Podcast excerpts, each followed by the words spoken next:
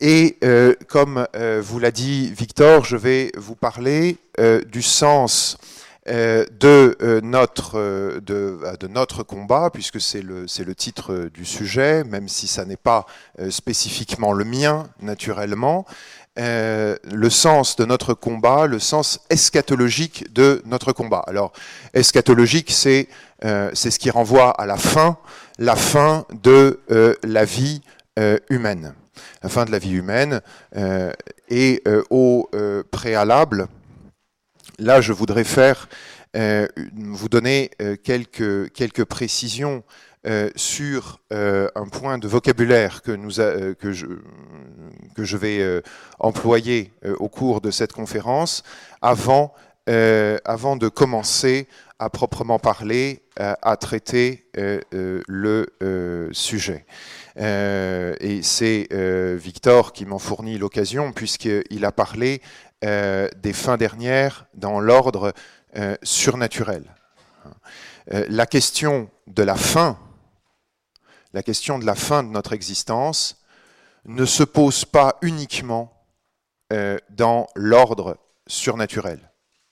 Et c'est un point de passage très important pour comprendre euh, de façon précise le rapport entre l'ordre naturel et l'ordre euh, surnaturel. Alors, c'est au préalable, donc sur ces mots nature et surnature, que je voudrais, euh, que je voudrais revenir. quand on va parler de nature et de surnature, on va utiliser deux termes qui Monsieur de la Palisse euh, aurait su vous le dire également, sont essentiellement relatifs. Quand on parle de nature, on vise ce qu'est la chose, ce qu'est une chose, selon la, manière dont elle naît, si vous voulez. Quelle est sa constitution de base. Et on vise également par là un principe vital, la manière dont euh, la, chose de telle nature euh, mène euh, son, existence. Quand on parle de surnature, on parle en fait selon le même schéma, mais dans, un, sens, dans un ordre qui dépasse celui de la nature. Et euh, cet ordre euh, qui dépasse celui de la nature, c'est un donné, on va y revenir, c'est un état de fait, c'est celui dans lequel nous nous trouvons. Mais cet ordre défini relativement à la nature ne la supprime pas. Hein. et c'est le point euh, essentiel, le, point de départ pour bien comprendre euh, le rapport entre nature et surnature. Et pour bien comprendre également que même dans la nature, puisqu'il est question de naissance, puisqu'il est question de ce qu'est la chose, et donc de la façon euh, dont elle se développe, vous avez deux pôles deux aspects, si vous voulez, qui concernent le but de l'existence, ce que l'on fait dans la vie. Euh, vous avez un aspect qui est intérieur, qui est intérieur à nous. Selon ce que nous sommes, nous agissons de telle ou telle manière. Et ainsi, selon ce que nous sommes, nous avons une finalité qui n'est pas euh, le, ce que nous sommes exactement, mais la perfection de celui-ci. Et dans la vie humaine, il y a un moment particulièrement important qui est le moment de la mort le moment de la mort parce que non seulement euh, selon la formule bien connue, à la fin, la beauté de la vie se mesure, mais parce que le moment de la mort nous place devant une limite. Des aspirations de cette terre, eh bien, il ne reste que le passé de des grands désirs que nous avons pu entretenir, de l'ouverture sur l'infini de notre esprit, que reste-t-il au moment de la mort? La question de la fin, même dans l'ordre de la nature, c'est-à-dire dans ce que sont les choses créées, pose cette question de cette limite finale. Que reste-t-il Que reste-t-il de euh, l'agir humain Que reste-t-il de cette poursuite du bien humain, de cette poursuite de la finalité de l'homme à la mort Telle est la question du sens eschatologique de notre combat. Mais puisque la nature n'existe pas seule, mais que le Créateur, dans sa libéralité, appelle les créatures à une destinée plus élevée et plus grande que celle de la nature elle-même, se pose aussi la question du rapport de notre agir dans la ligne de la nature avec notre destinée surnaturelle. Et c'est ainsi que euh, je voudrais axer cette, cette, conférence, le sens eschatologique euh, de notre combat. Mon propos n'est pas spécialement apocalyptique, comme aurait pu éventuellement, comme, on aurait pu légitimement prendre le euh, sujet, mais il est bien dans cette ligne du rapport entre notre action et euh, euh, son, son, terme, si vous voulez. Le moment où la vie de ce monde nous est enlevée pour que nous entrions d'une nouvelle manière dans l'éternité. Aussi, je voudrais procéder en deux temps, puisque nous sommes euh, à, euh, euh, à, Academia Christiana, puisque vous suivez ici une formation politique. Je voudrais insister sur le rôle fondamental de l'agir politique, entendu au sens le plus large, dans cette question de notre fin. Et ainsi, j'insisterai euh, dans euh, un premier temps sur un point très important. Si il n'existe pas, et là je parle euh, absolument parlant, hein, s'il n'existe pas de politique chrétienne, la place de l'action politique est absolument fondamentale dans notre vie chrétienne. Et vous l'avez compris, on pourrait résumer la formule, on pourrait résumer par un bon mot, si vous voulez, la question de cette première partie, c'est, en dehors de toute exégèse euh, précise du texte, politique d'abord, a-t-il un sens? Et la réponse sera affirmative.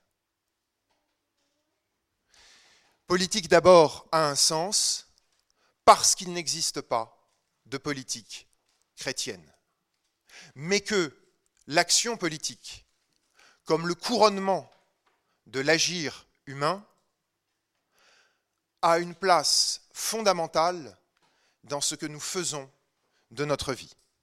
Alors, commençons donc cette première partie. Il n'existe pas de politique chrétienne, mais le combat politique a sa place dans l'économie du salut, hein, du point de vue de l'individu et du point de vue Je voudrais insister en premier lieu sur l'existence de deux ordres. Et le terme, pour paraître un peu barbare, et pour appeler bien des précisions euh, philosophiques euh, et théologiques dont je vous ferai grâce, a son importance considérable.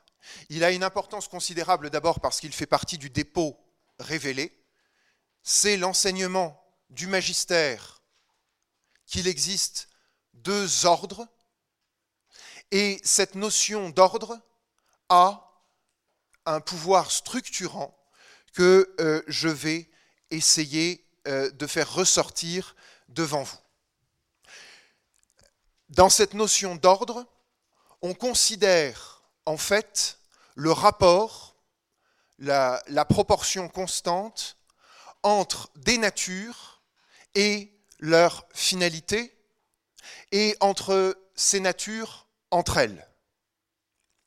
Quand nous observons l'univers, même si, comme les nombreux conférenciers qui m'ont précédé n'ont pas manqué de le rappeler, nous vivons dans un univers très artificiel, conditionné et reformaté, nous observons certaines constantes, certains développements constants du devenir des choses et pour les êtres qui sont maîtres de ce devenir, de ce qu'on appelle leur agir, c'est-à-dire de cette action libre par laquelle nous faisons un pas après l'autre en commandant à euh, ces pas.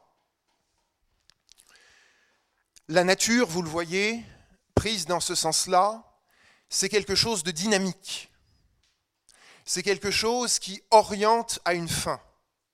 Et je reviens sur ces deux aspects que j'évoquais en introduction, ces deux aspects de la nature, comme poids intérieur comme orientation intérieure et en même temps comme finalité. Je prendrai un exemple très trivial, l'exemple du son. Pour l'oreille, selon ce qu'elle est, selon la nature de sa réceptivité sensible, de sa capacité à saisir une partie du monde existant, du monde sensible, la sonorité, surtout si elle est harmonieuse, est son bien. La sonorité est son but. Il y a un poids intérieur, si vous voulez, à l'organe sensoriel qui est l'ouïe, qui correspond à cette qualité du réel, cet aspect du réel qu'est la sonorité. Et cet aspect du réel, bien entendu, est plus ou moins, plus ou moins parfait, et ainsi l'oreille en tire plus ou moins de plaisir. Les résonances du micro, par exemple, provoquent un certain désagrément que l'harmonie de la voix qui s'exprime n'aurait pas eu au départ. Il y a donc dans cette notion d'ordre cette idée fondamentale de poids, d'orientation de soi vers une fin.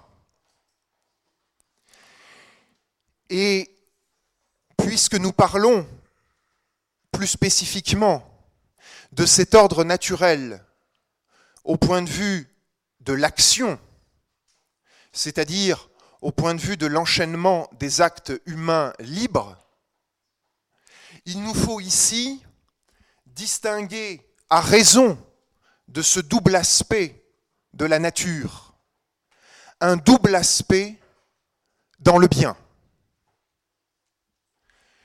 Quand nous poursuivons un bien, la mélodie pour l'oreille par exemple, nous poursuivons à la fois le bien qu'est la mélodie et le retentissement harmonieux qu'elle a dans l'oreille à raison de cette inclination native de l'oreille.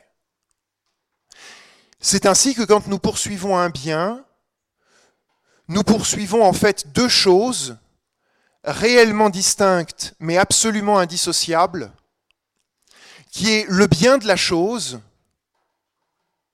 et le bien de celui qui poursuit la chose. C'est ce que le vocabulaire de la scolastique a distingué sous les noms de finis cuius gratia et finis cui. Finis cuius gratia, la fin grâce à laquelle, eh bien, c'est la fin absolument parlant. C'est la bonté de la chose que nous poursuivons.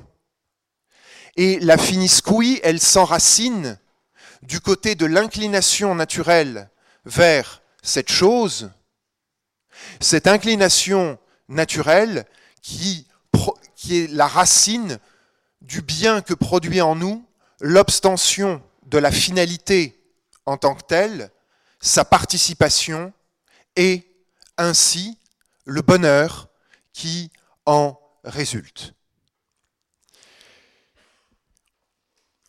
Ce bonheur, il ne s'épanouit complètement dans l'ordre naturel que dans ce qui est le bien commun.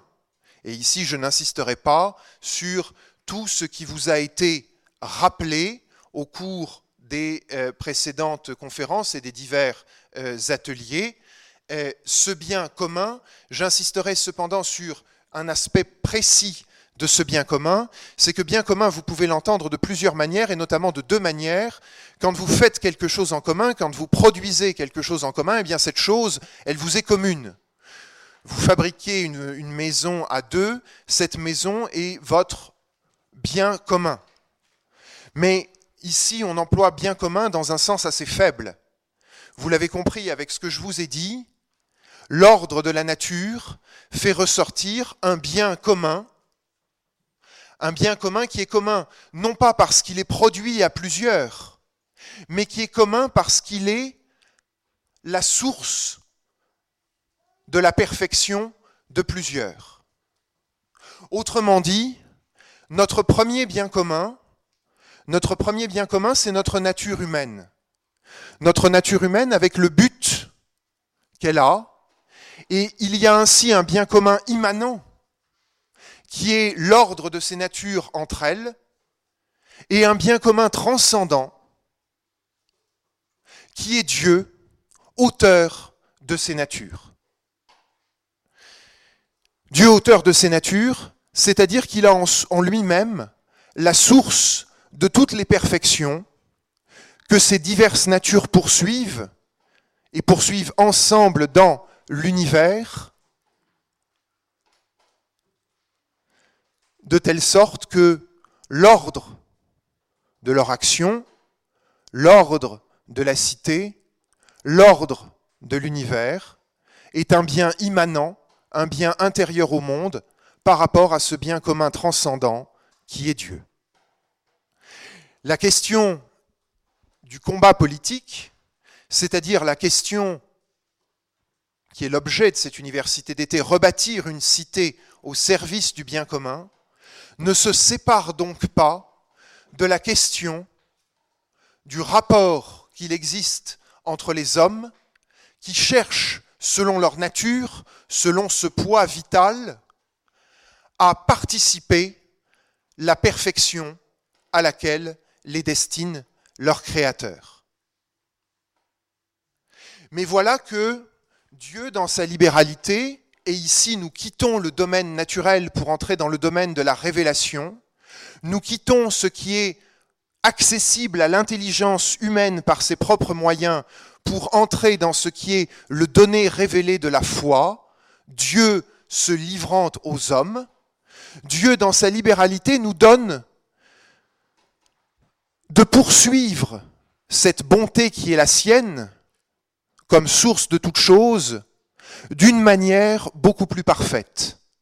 Il nous donne de vivre et de vivre dès cette terre d'une vie qui est proportionnée à la béatitude surnaturelle, à la fin dernière, la fin dernière telle qu'elle existe concrètement, c'est-à-dire la gloire du paradis.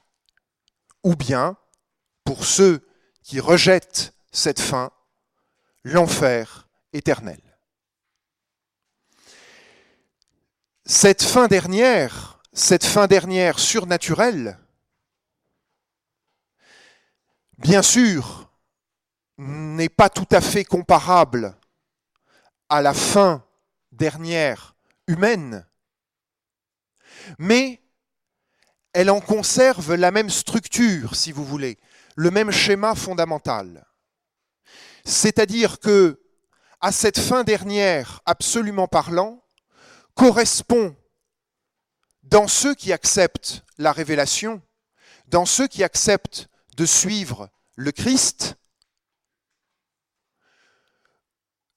une participation à cette fin, ce poids vital qu'est notre nature en tant que principe d'opération.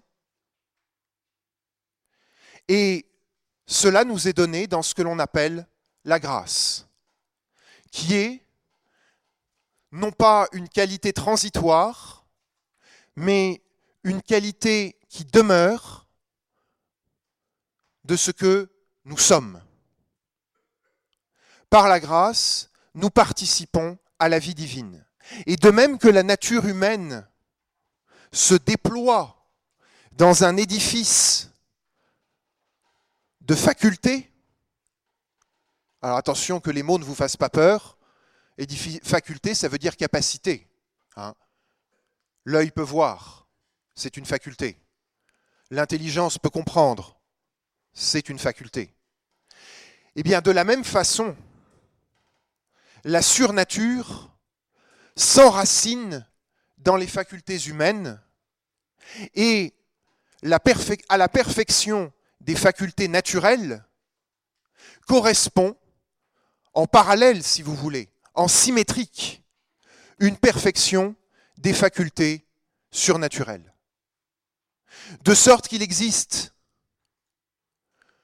une vertu de justice qui consiste à rendre à chacun ce qui lui est dû et qui suprêmement regarde le bien commun, ce qui est dû aux autres dans la cité, que ce soit sous l'angle de la justice qui donne à chacun sa place, ou de la justice qui rend au prochain ce qu'on lui a pris. Eh bien de même, il existe une justice qui soit proportionnée non plus aux affaires de la terre, mais aux affaires du ciel. Et ainsi, parce que l'homme ne s'accomplit pas tout seul,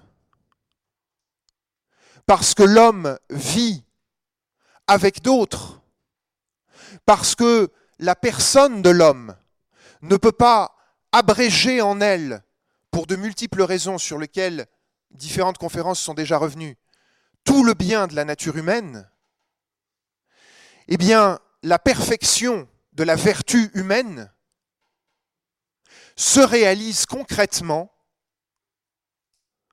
dans l'agir commun de la cité et donne naissance à une véritable action de la cité. Eh bien de la même manière, dans l'ordre surnaturel, c'est un véritable bien commun qui attire à lui et réalise la perfection de ce que l'on appelle la sainteté. Alors, il y a de nombreuses différences entre la société des saints, au sens le plus large, et la société politique. Cela nous amènerait trop loin, mais j'insiste sur une différence qui est absolument fondamentale, c'est que dans la société des saints, on est intégré comme personne, dans la société politique, on n'est jamais, jamais intégré comme personne. On est intégré comme membre d'une famille, d'un corps, d'une patrie, mais jamais directement comme personne. C'est ce qui fonde la spécificité du bien commun politique. En revanche, j'insiste également, même dans l'Église, dire que l'on est intégré comme personne, ce qui est vrai, ne veut pas dire que la personne soit l'élément le plus parfait de l'Église. Autrement dit, il y a toujours, même dans l'Église, primauté absolue du bien commun. Cette distinction entre la société humaine et la euh, société euh, politique, et ce sera le deuxième point de cette première partie, qui, rassurez-vous, est la plus longue de l'exposé, conduit à l'existence de deux sociétés parfaites. Alors, deux sociétés parfaites, qu'est-ce que cela veut dire? Est-ce que cela veut dire que ce sont obligatoirement les sociétés idéales? Absolument pas. Et en particulier dans l'ordre naturel, nous y reviendrons en fin de conférence, il est très important que vous saisissiez bien qu'il existe une poursuite analogique du bien commun. Il est très important parce que si on ne le comprend pas, on se pose des problèmes insolubles de notre participation à une vie publique qui comporte de nombreux défauts. Société parfaite, cela veut dire qu'elle a en elle-même le moyen de cette perfection à laquelle nous fait tendre notre nature. Et cette perfection à laquelle nous fait tendre notre nature, quelle est-elle? Elle est de l'ordre de ce qu'on appelle le vrai, de ce que l'on appelle le bien. Et comment se traduit-elle concrètement? Elle se traduit par les multiples relations de connaissance, d'intelligence, d'amour, de vertu que les hommes entretiennent entre eux et entretiennent grâce à la société Et là, j'insiste sur un point, c'est que cette société politique, nécessairement, est limitée. Elle est limitée parce que ces relations de connaissance, ces relations d'amour, pourraient être potentiellement ouvertes sur l'infini. Notre connaissance n'est pas bornée à une région de l'être, doivent néanmoins conserver la mesure de celui qui connaît. Et la mesure de l'homme n'est pas l'infini. La mesure de l'homme, elle est celle de cette vie courante, passagère, transitoire, marquée par des étapes successives, un commencement et une fin, des progressions et une régression. Autrement dit, l'état mondial est par nature le contraire de la société parfaite. Il est la, société où les rapports humains n'atteignent pas la perfection qu'ils doivent avoir. Là, j'ai parlé de la société parfaite, que le vocabulaire politique nomme différemment selon les époques, mais qui est la société politique. Et maintenant, je veux dire un mot de cette autre société parfaite, dans laquelle les hommes, appelés à la sainteté, reçoivent la vie divine et tous les moyens de participer à celle-ci, de telle sorte que nulle part ailleurs ils n'ont à chercher ces moyens et que nulle part ailleurs ils ne les trouvent. C'est le sens le plus profond de cette phrase bien connue, hors de l'Église, pas de salut.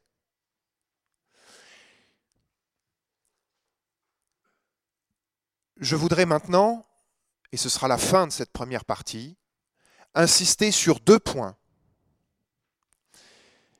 le premier point, c'est que, bien sûr, il existe un ordre de la nature que la grâce n'a pas supprimé, mais qu'il existe évidemment une articulation entre cet ordre de la nature et cet ordre de la grâce. Parce que, d'un point de vue réaliste, si vous voulez, d'un point de vue de sens commun, deux fins dernières ex aequo, ça n'existe pas. Je voudrais insister également sur un deuxième point, qui est que même dans l'ordre naturel, vous l'avez compris, le bien commun suprême n'est pas le bien commun réalisé en ce monde par l'action humaine, mais le bien commun transcendant, le bien commun qui est la source de la perfection de cette action humaine, qui est Dieu lui-même. Et ici, nous touchons directement au véritable sens eschatologique de ce que l'on appelle le combat politique. Nous avons trop intégré une double déformation. D'abord de ramener la morale à l'agir individuel, et d'autre part de dire que finalement, puisque l'individu, là je parle pour le monde catholique, évidemment le monde qui refuse la foi n'est pas sujet à cette erreur, euh, puisque l'individu est appelé à une destinée personnelle surnaturelle, la personne humaine dépasse par nature le domaine de la contingence matérielle, le domaine de l'action politique. C'est un double aveuglement qui est très grave. Parce que, en vérité, si la finalité immanente au monde ne se réalise que dans l'action politique, c'est que ultimement la morale est gouvernée par ce bien commun politique.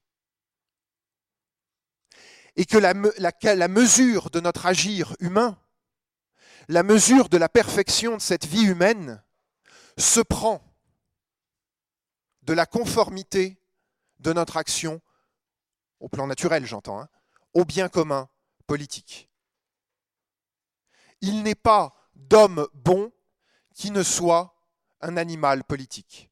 Et c'est ainsi que Marcel de Corte écrivait qu'il est absolument fallacieux de séparer la morale de la politique.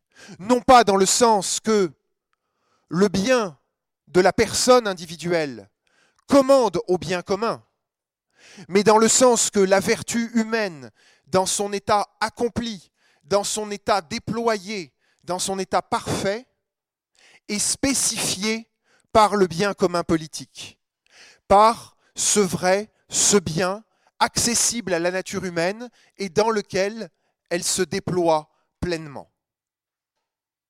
Or, vous le savez, l'homme ne vit pas que de l'action, mais il vit aussi de la contemplation.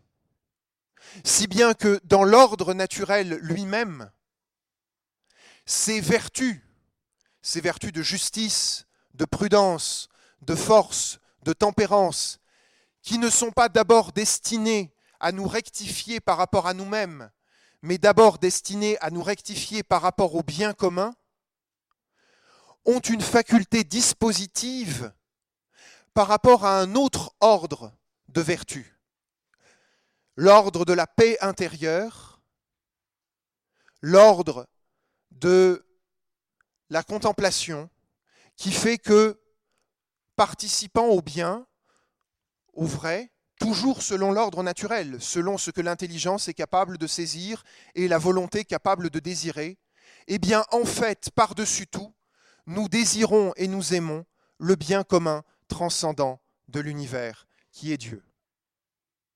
Et l'âme, qui par nature est immortelle, garde en elle, comme autant de titres, la qualité de ces actions humaines, la qualité de cette contemplation, la qualité de cette vie spirituelle. Autrement dit, il est absolument, enfin c'est pas autrement dit, c'est un aspect corrélatif, il est absolument faux de dire que pour faire un ordre politique correct, visant le bien commun, il faut faire des saints.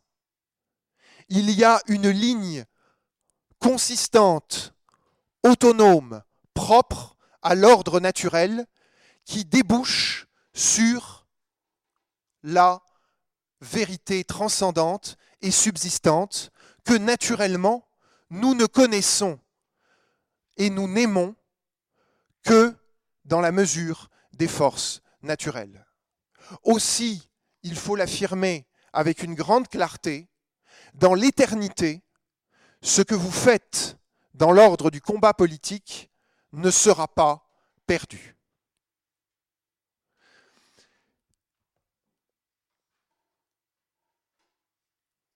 Autre conséquence de cette finalité ultime, naturelle, qui garde sa consistance, il n'y a pas de subordination de l'ordre naturel à l'ordre surnaturel. L'ordre surnaturel s'occupe spécifiquement du bien du ciel et ne se subordonne pas spécifiquement le bien de la terre. En revanche, comme l'ordre du ciel a pour auteur le même Dieu que celui qui est l'auteur de l'ordre surnaturel, ces vérités, ce bien auquel accède la nature, est ouvert, peut être saisi de haut, pour employer une image qui n'est pas très formelle, par le bien et la vérité surnaturelle. Si vous adoptez la position inverse, c'est-à-dire si vous demandez la subordination précise et effective de l'un à l'autre, en réalité, vous détruirez l'un et l'autre. Vous détruirez l'un et l'autre, vous détruirez l'ordre naturel, cela paraît assez évident, parce que vous voudriez introduire dans celui-ci des critères qui ne sont pas les siens. Et j'entendais récemment à la télévision un évêque français déclarer cette phrase qui est sidérante, Il n'est pas naturel d'aimer. C'est absurde. Il est naturel d'aimer parce que naturellement, notre volonté est viscéralement destinée à se tourner vers le bien et que dans, les choses que nous avons sous les yeux, celles qui reflètent ce bien nous attirent mais vous détruirez aussi, et c'est plus paradoxal en apparence, l'ordre surnaturel. Parce que, en créant une confusion entre la loi de la nature et la surnature, vous amènerez nécessairement la surnature à la mesure des choses de ce monde. Et dans le domaine politique, dans le domaine de l'articulation entre ces deux cités, entre ces deux cités parfaites que sont l'État et l'Église, vous interdirez toute coopération effective entre l'État et l'Église. Et notamment, vous aboutirez en fait au laïcisme et au paganisme le plus caractérisé. Parce que s'il n'existe que des réalités surnaturelles, s'il n'existe que des réalités accessibles à la foi elle-même, il n'y a plus aucun argument, il n'y a plus aucune raison véritable de dire que l'intelligence humaine s'oriente vers le vrai et que la volonté humaine s'oriente vers le bien. Tout est affaire de foi et comme la foi a perdu son substrat raisonnable, cette consistance de l'ordre naturel, il n'y a plus moyen d'en montrer la crédibilité. Et donc, l'État se coupe de ces vérités fondamentales qui sont les vérités religieuses. Et c'est par là que s'est engouffré, et alors je termine cette première partie en vous disant que c'est par là que s'est engouffrée la modernité. La modernité, en fait, s'est engouffré dans nos vies en niant la vérité, ce qu'il y a de vrai dans cette formule très profonde pour être lapidaire, politique d'abord. Et ainsi est née une adéquation fausse entre nature et surnature, matériel et spirituel,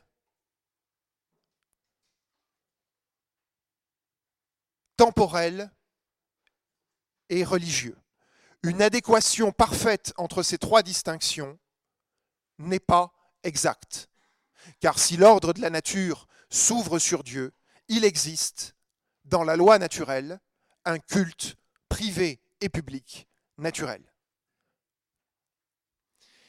C'est le fait de la modernité et ce sera ma brève deuxième partie. Je plaide le retard au commencement de la conférence.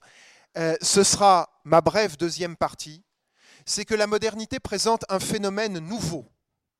Un phénomène entièrement nouveau qui compromet le devenir de l'homme et son rapport à la fin dernière, même dans l'ordre naturel, qui est l'athéisme en politique.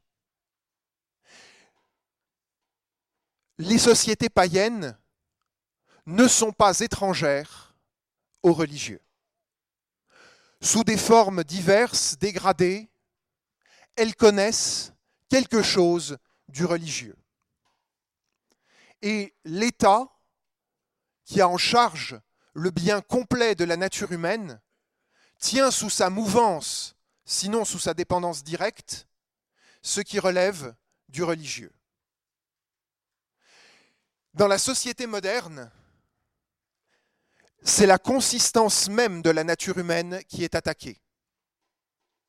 C'est la consistance même de ce rapport de l'homme à son créateur qui est attaquée et dans laquelle l'athéisme devient un programme. Et cela, c'est l'objet de cette deuxième partie, c'est qu'en ce sens nouveau, le combat politique a un sens eschatologique. Il a un sens eschatologique en ce sens qu'il faut restaurer la nature humaine pour qu'elle soit le terreau de la grâce. Autrement dit, s'il est absolument faux, pour les raisons que j'ai développées dans la première partie, de dire qu'il faut faire des saints pour faire un ordre politique, il n'est pas complètement inexact, et même à certains égards il est très vrai, de dire qu'il faut un ordre politique saint pour faire saint et saïenne, pour faire de véritables saints. Et en ce sens-là, la qualité de notre action politique nous vaudra dans le ciel une récompense grande. Une récompense qui, bien sûr, ne sera pas directement la béatitude céleste que seule la vertu surnaturelle obtient, mais qui fera partie de ces rejaillissements secondaires de la béatitude céleste. Dans sa forme moderne, parce que cela a eu beaucoup d'aspects dans l'histoire, l'athéisme comme programme politique prend la forme du constructivisme. Et c'est ce que je vais essayer de faire ressortir brièvement. Le constructivisme est essentiellement destructeur de la nature humaine. Le constructivisme s'appuie sur quelques idées, sur quelques idées fortes qu'il décline de façon variée selon les auteurs, à volonté.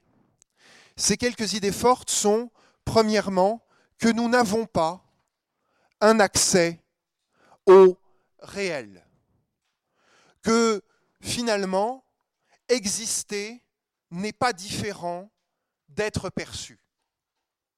C'est évidemment contraire au sens commun quand vous prenez votre café le matin, si peu réveillé que vous soyez, vous ne doutez absolument pas que substantiellement, le café soit distinct de votre personne et que son assimilation vous procure très réellement un état meilleur que celui dans lequel vous vous trouviez directement après l'oraison forcée de la messe matinale. C'est cette vue-là que le constructivisme détruit. D'une manière ou d'une autre, que cela soit dans l'expérience sensible, c'est-à-dire dans le contact que j'ai avec les objets, ou bien dans la connaissance intellectuelle, le constructivisme résume l'existence à la construction des sens ou à la construction de l'esprit de l'activité rationnelle.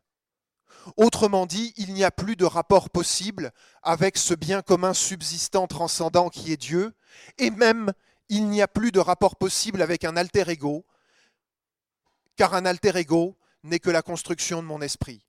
Un autre sujet pensant que mon esprit suppose qu'il construit, mais pour lequel il n'a aucune valeur réelle. Il n'y a donc pas dans ce domaine-là d'action politique véritable, pas plus qu'il ne peut y avoir d'enracinement de notre action dans son rapport à la fin dernière. Cette construction aboutit à établir la personne humaine comme liberté subsistante, puisque tout est construit de l'intérieur, puisqu'il n'y a plus un extérieur qui soit reçu et qui nous mesure, la personne humaine est fondamentalement conscience de ses constructions mentales et liberté, liberté déconnectée non seulement des objets qui sont devant moi, est-ce que je préfère prendre une tasse de café ou une tasse de thé Mais libéré fondamentalement de son orientation native à ce bien transcendant qui est Dieu. De cela découle un rapport au langage qui est absolument faussé. Les mots ne servent plus à dire ce qui est, ils n'entretiennent plus avec ce qui est un rapport naturels, ils sont la construction logique ou d'ordre intuitif de notre esprit. Et en cela aussi, l'ordre politique est attaqué. Car s'il n'y a pas de langage, il n'y a pas de relation de connaissance et d'affection possible. Dans son dernier avatar, ce constructivisme se retourne en matérialisme. Car la perception que nous avons des choses, pour diverses raisons, qui tiennent aux aspirations de la nature qui malheureusement est déchue, qui tiennent aussi à un certain état de la science, se concentre sur un certain degré de connaissance scientifique du monde, un certain degré de connaissance des phénomènes auxquels la science parvient, qui font voir dans ces phénomènes un grand tout constitué d'atomes s'enchaînant les uns les autres. Et ainsi, le visage de la société constructiviste est radicalement orienté contre la vérité profonde, la vérité spirituelle de l'homme, qui s'épanouit dans le domaine politique et qui fait que le domaine politique, comme l'ont dit Aristote et Saint Thomas, est essentiellement le domaine de la sagesse. Alors, vous le voyez, il y a une urgence à l'action politique, non pas pour faire des saints, mais pour sauver la nature humaine elle-même. C'est cette phrase de Gustave Thibon que j'avais mentionnée dans le sermon d'ouverture de cette université d'été. Il est urgent de sauver la nature humaine avant qu'elle n'offre plus à la grâce qu'un désert.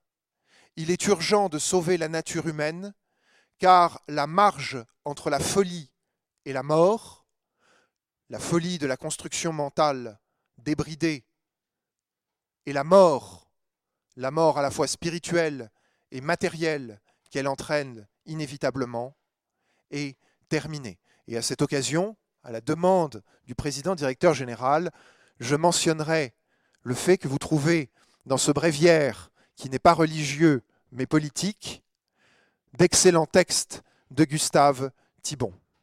Vous y trouvez également quelques textes du Père de Blinière que vous entendrez demain et qui mettent en valeur que même dans l'ordre naturel, l'homme cherche l'absolu. Que même dans l'ordre naturel, nous sommes ouverts sur des choses qui dépassent la vie, qui se marquent en notre âme et la marquent pour l'éternité. Et que donc il y a bien, au plan naturel, un sens eschatologique à notre combat. Alors, maintenant, brièvement, en guise de conclusion, quelques mots sur cet agir concret ce sens concret des fins dernières dans notre combat politique. Que faire dans une cité qui est orientée au mal J'insisterai dans le désordre sur quelques points. Le premier point, c'est qu'il faut se rappeler que les institutions mauvaises, les institutions corrompues, ne sont en quelque sorte que les fleurs du mal. Que le combat fondamental, parce que la fin dernière, absolument parlant, est surnaturelle, c'est le combat de Satan contre le Verbe. Cela doit aussi nous donner une grande confiance quand nous vivons dans ce monde, parce que Satan est déjà vaincu. Le deuxième élément sur lequel je voudrais insister, avec un peu d'ironie peut-être, c'est cette phrase de Maritain sur la distinction agir en chrétien, agir en tant que chrétien. Cette phrase de Maritain, elle a, si on veut, quelque chose de vrai dans son contexte, qui était de lutter contre l'embrigadement clérical de l'action catholique spécialisée tous les domaines de la vie humaine, mes tartines de beurre le matin, étaient encadrés d'une façon ecclésiastique. Et ainsi Maritain entendait desserrer cette emprise. Mais il y a un autre aspect de cette citation qui est absolument fallacieux, et j'irais même jusqu'à dire spécieux dans les termes, qui laisse entendre qu'il y a un domaine de la vie où nous n'agissons pas en chrétien. Ce qui est absolument faux. Dans tous les domaines de l'existence, nous devons suivre le Christ. Mais nous devons suivre le Christ. Pour quelle raison? Eh bien parce que comme tous les hommes, ceux qui croient comme ceux qui ne croient pas, nous sommes ici et maintenant dans ce monde, mais par un aspect, par un aspect très réel, qui est l'ordination de notre volonté à sa fin dernière. Nous sommes déjà dans l'éternité. Et que, quoi que nous fassions, nous entretenons un rapport de refus ou d'acceptation par rapport à cette fin dernière. En revanche, et c'est le deuxième aspect par lequel la distinction de Maritain est spécieuse, l'acceptation de la fin dernière dans la ligne du bien naturel. Elle n'est que mue, tirée par le haut, un petit peu comme l'intention de l'archer dirige la flèche, si vous voulez, par l'aspiration surnaturelle. Elle garde toute sa réalité propre. Et ainsi, il est absolument faux de dire qu'il faut d'abord convertir les hommes pour en faire de bons politiques même si naturellement, par accident et du fait de la déchéance de la nature, la grâce vient aussi au secours de nos forces naturelles, les dons du Saint-Esprit, les sacrements, la prière soutiendront nos forces défaillantes et corrompues par le péché originel dans la poursuite du bien naturel. Mais si on considère les choses en soi, cette relation est purement accidentelle. Elle tient à ce fait du, de la chute, qui n'est pas nécessaire. J'insisterai également sur un troisième point. C'est que pour gagner le combat politique, il est nécessaire d'avoir un grand désir. Cette nature humaine constructiviste, cette nature humaine ramenée aux constructions de l'être humain, cette nature humaine qui veut s'enfermer en elle-même est en fait une nature humaine désespérée. Je ne prendrai qu'un exemple, un peu médiatique, excusez-moi, mais je crois qu'il est parlant. On veut faire du transhumanisme. Et évidemment, personne n'a jamais soutenu qu'il était mauvais euh, de faire des choses artificielles pour venir au secours de nos organes défaillants, sans quoi je n'aurais pas le plaisir de vous voir. Là où il y a une grande différence là où il y a le point de rupture dans le transhumanisme, c'est que le transhumanisme nie en fait la consistance d'une nature humaine. La nature humaine n'existe pas. L'homme est la construction de cet ensemble matériel sur lequel nous agissons et de cet esprit conscient qui est capable d'actionner cette construction. Autrement dit, il y a une obsolescence de l'homme. Il y a le transhumain de 2006 et le transhumain de 2050. Il y a l'angoisse de celui qui a accès à, cette, à ce perfectionnement de la nature humaine et de celui qui n'a pas accès à celui-là. Et finalement, dans cette construction, dans cette manière de ramener le but de notre vie à une construction intérieure, par nature toute concentrée dans ce monde, il y a en fait un grand désespoir métaphysique, un grand refus de se poser la question de l'éternité, un grand refus de se demander pourquoi nous connaissons quelque chose, un grand refus aussi de s'émerveiller devant ce qui existe, si imparfait soit-il. Il n'y a pas de combat politique sans une ambition pour le bonheur humain. Et cette ambition, elle devra vivre, et elle devra vivre parce qu'elle est politique, dans le contexte tel qu'il se présente. Et le contexte tel qu'il se présente, c'est le contexte d'un homme pécheur c'est le contexte d'un homme faible, c'est le contexte d'un homme qui a une histoire et qui hérite d'une situation qui n'est pas parfaite. Aussi, le bien commun que vous poursuivez dans la politique, ça n'est pas un bien idéal flottant, c'est un bien concret. C'est ce qu'il est possible de faire maintenant. Ce qu'il est possible de faire maintenant, qui ne sera pas un moindre mal, mais bien véritablement un moindre bien. Et ce moindre bien-là, parce que vous êtes des êtres humains véritablement ordonnés à un Dieu transcendant, vous sera compté dans l'éternité. Je vous remercie de votre attention.